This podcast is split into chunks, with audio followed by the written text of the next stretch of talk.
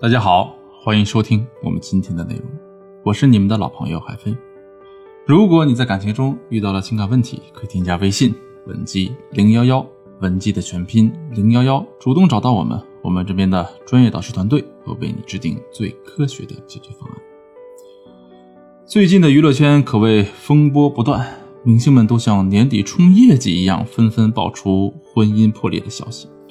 其中就有这么两对引起了我的注意，一对是被离婚的洪鑫张丹峰，一对是周迅高胜远的离婚风波。这两对啊有一个共同的特点，就是不管恋爱还是结婚时，男方在国内的知名度啊远远不及女方。这意味着什么呢？不论男方有没有这样的想法，已经功成名就的女方必然会在结婚之后给男方带来一些事业上的便利条件。这其实无可厚非，本身双方能在一起，就一定意味着彼此在某些层面上能够达成共识。至于后续的扶持，肥水不流外人田嘛。有一点啊是非常明确的，基本上所有人都希望找到更加优秀的另一半，不论性别，不分国籍。只是在不同文化之下，对优秀的定义存在一些差异。就我们的观念对优秀的定义而言，优秀等于成功，等于财富、名气、资源等等，这是基本一致的。所以呢，你看，优秀的女人在选择伴侣时，除了感觉到位和眼缘，必定也会综合考虑对方种种客观条件。这不是物质现实的问题，而是他们已经意识到这些客观条件背后所代表的。观念上的差异。作为追求自我实现的独立女性，在关系中或多或少会带给对方一些帮助，这是优势。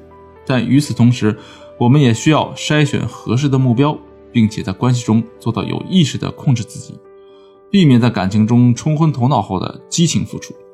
说到这里啊，我想问你一个问题：既然女人会这样想，那男人呢？他们会在意这些吗？前面说了。大家都希望找到更优质的伴侣，这是基因上决定好的东西。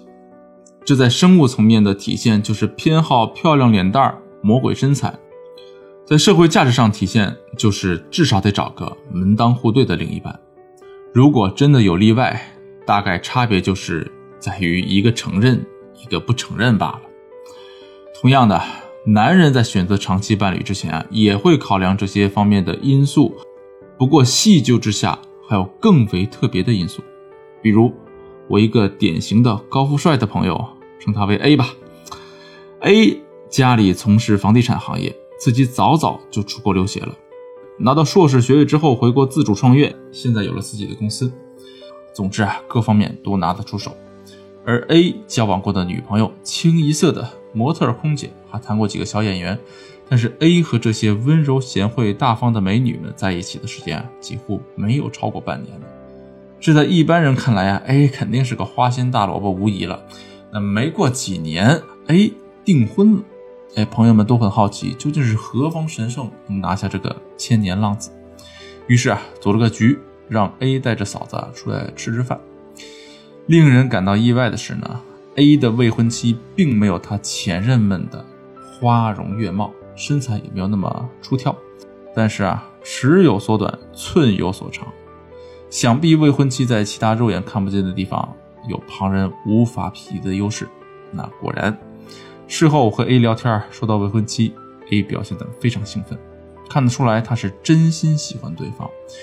当问他怎么就决定和这个人结婚的时候啊，他说：“以前我一直觉得，找个身材好的、养眼的，找个性格好的、带得出去的。”遇到他之后，我才发现，以前那些都是我在欲望驱动下找来的对象。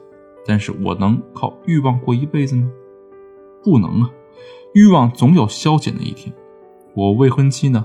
她知道我在想什么，能给出一些建设性的意见，在我茫然的时候啊，还能帮助我解答疑惑。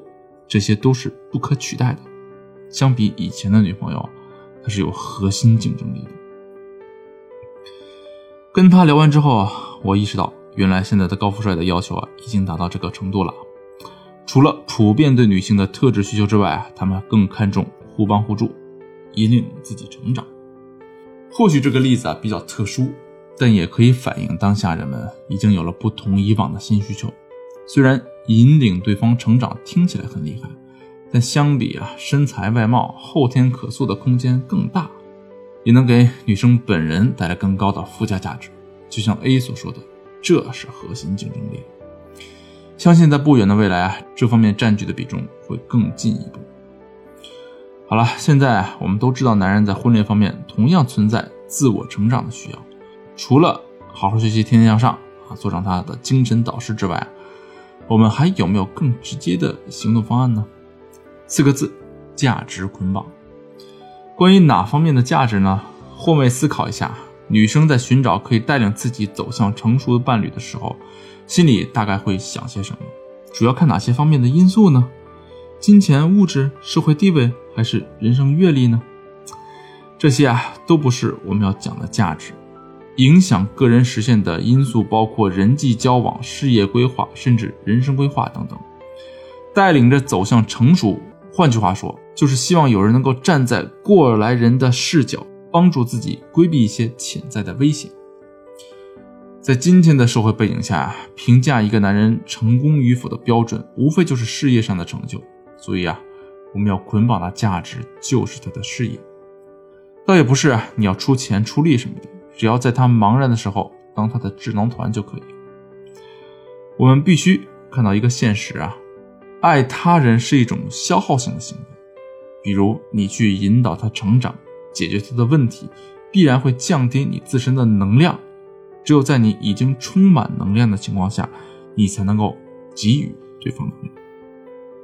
所以在价值捆绑这件事啊，你需要做的准备功课非常多，也因此，在你选择伴侣的阶段，我强烈建议你选择你熟悉行业的从业者。一来呢，这是最节约时间的选择；二来啊，你们有更多共同话题；第三点也是最重要的一点，你可以轻松的给他参考建议。当然啊，如果你们有更多的时间可以从头开始学，那也没有什么关系。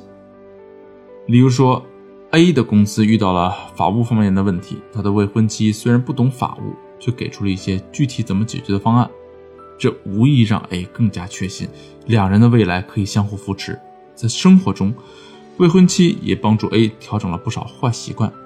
事实上啊，哪些方面有问题，男人都门儿清，只是看你有没有足够的能力去说服他吧。价值捆绑的前提是自己具备相应的能力。能力的提升啊，不是短时间就能够看到效果的。除此以外，你们还可以尝试提升情商的一些做法。这份这些方面的内容啊，可以添加微信文姬零幺幺来获取导师的针对性指导。好了，今天的内容我们就到这里，我们下期再见。